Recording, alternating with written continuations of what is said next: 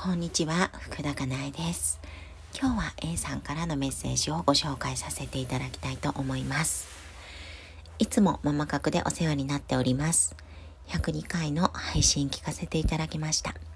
かなえさんの思いが伝わってきて、とても温かい気持ちになりました。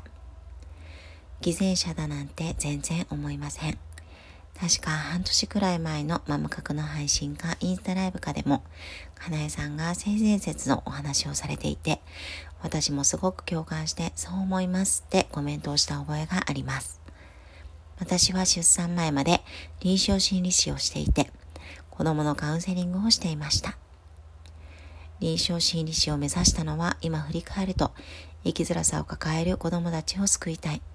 そしてそれを通して子供の頃の自分を救いたいがあったのだと思います。でも大学院に行っても私の生きづらさは解消されなくて、かなえさんに出会えてやっとやっと自分の人生を幸せに歩けるようになったのです。かなえさんの影響力は絶大です。私の力は微力ですが、かなえさんとつながったみんなで幸せな世界を叶えたいです。ありがとうございます。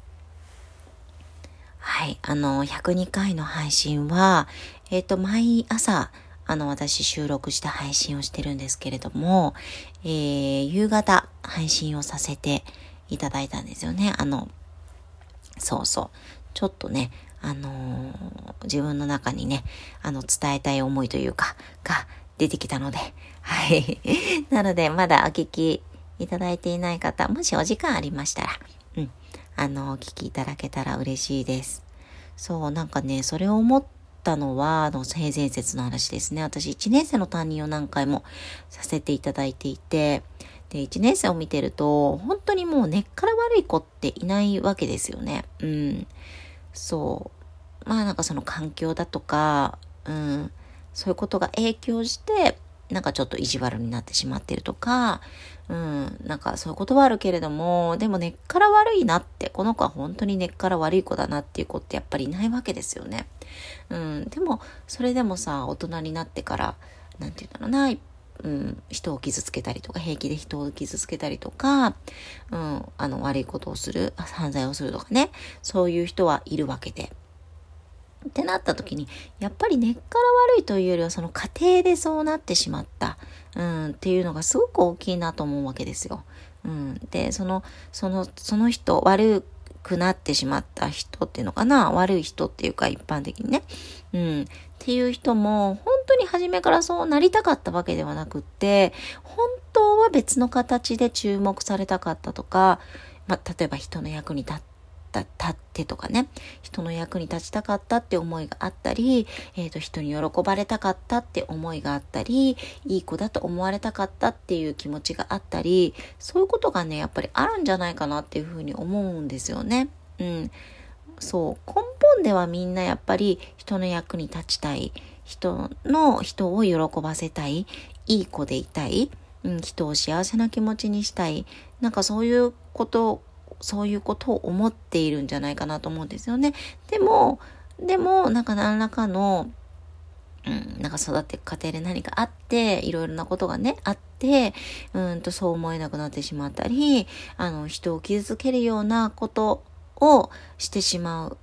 してしまっている。自分に痛みがあるからね、傷があるから、そうしてしまうしかないとかね。うん、そういうことになっているんじゃないかなっていうふうに思うんですよね。うん。で、まあ、親の影響とかって多分大きいとは思うんですけれども、その育ちの過程でね。でもその親もきっと、うんと、そうするしかなかったところがある。うん、痛みがあったり、傷があったり、うん、なんかそういう出来事があったり、うん、だから、なんか好きでやっているわけじゃない。まあ好きでやってるんだけれども、あのもういい大人だからね。なんだけれども、そうするしかなかったみたいなところは、うーん、なんかあるのかなっていうのがあって。うん。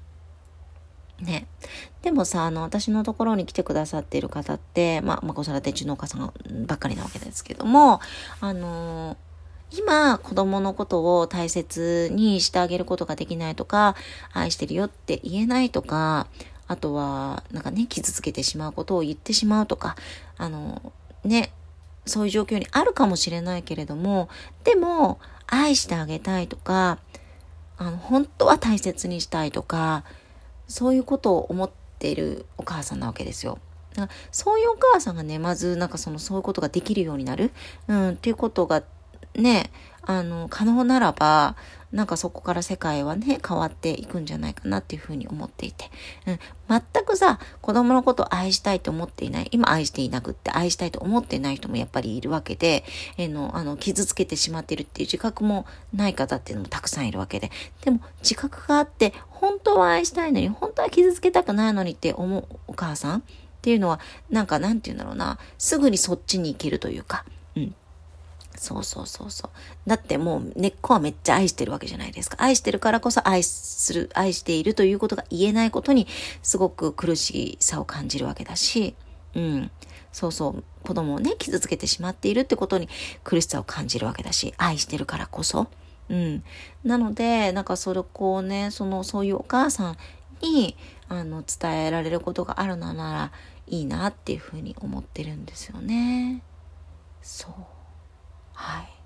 というのは自分がそうだったからですよね。うん、自分がすごく愛していたんだけれども、愛しているということを子供たちに伝えられなかったり、あの、そう伝えられないからこそ、さらに悪循環に陥っていた。うん、自分のことを責めて、さらに愛す、愛しているよということがますます伝えられない状況になっていたので、うん、だからそこをちょっと、なんていうんだろうな、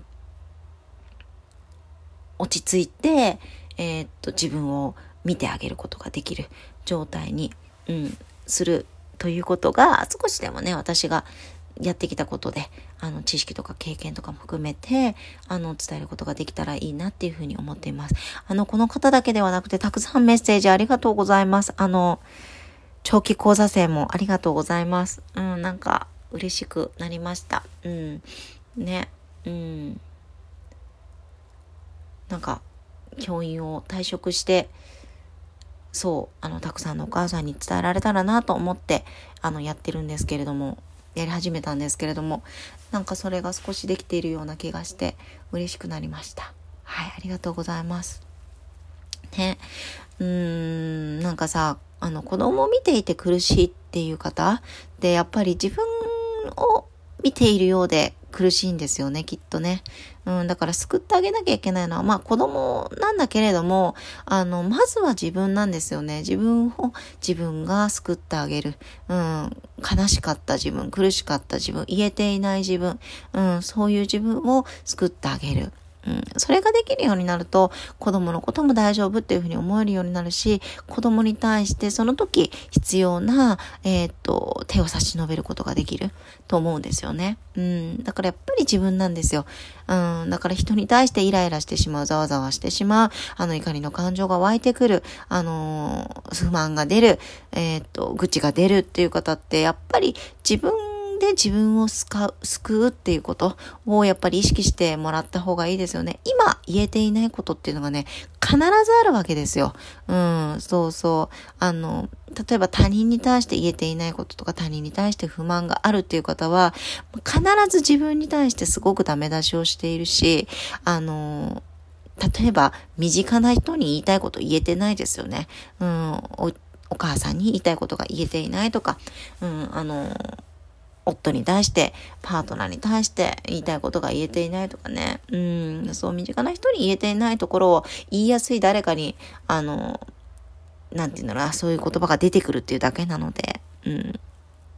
そうそう。ね。まずは言いたいことを言うだし、自分のことを自分にもっともっと優しくしてあげるだし、うん、してあげることが大切なのかなというふうには思いますよね。うん、私もですけどね。はい。自分で自分のことを救ってあげましょうね。もっと優しく、もっと優しい眼差しで自分のことを見てあげましょうね。はい。少しでも参考になるところがあれば嬉しいです。ありがとうございました。福田かなえでした。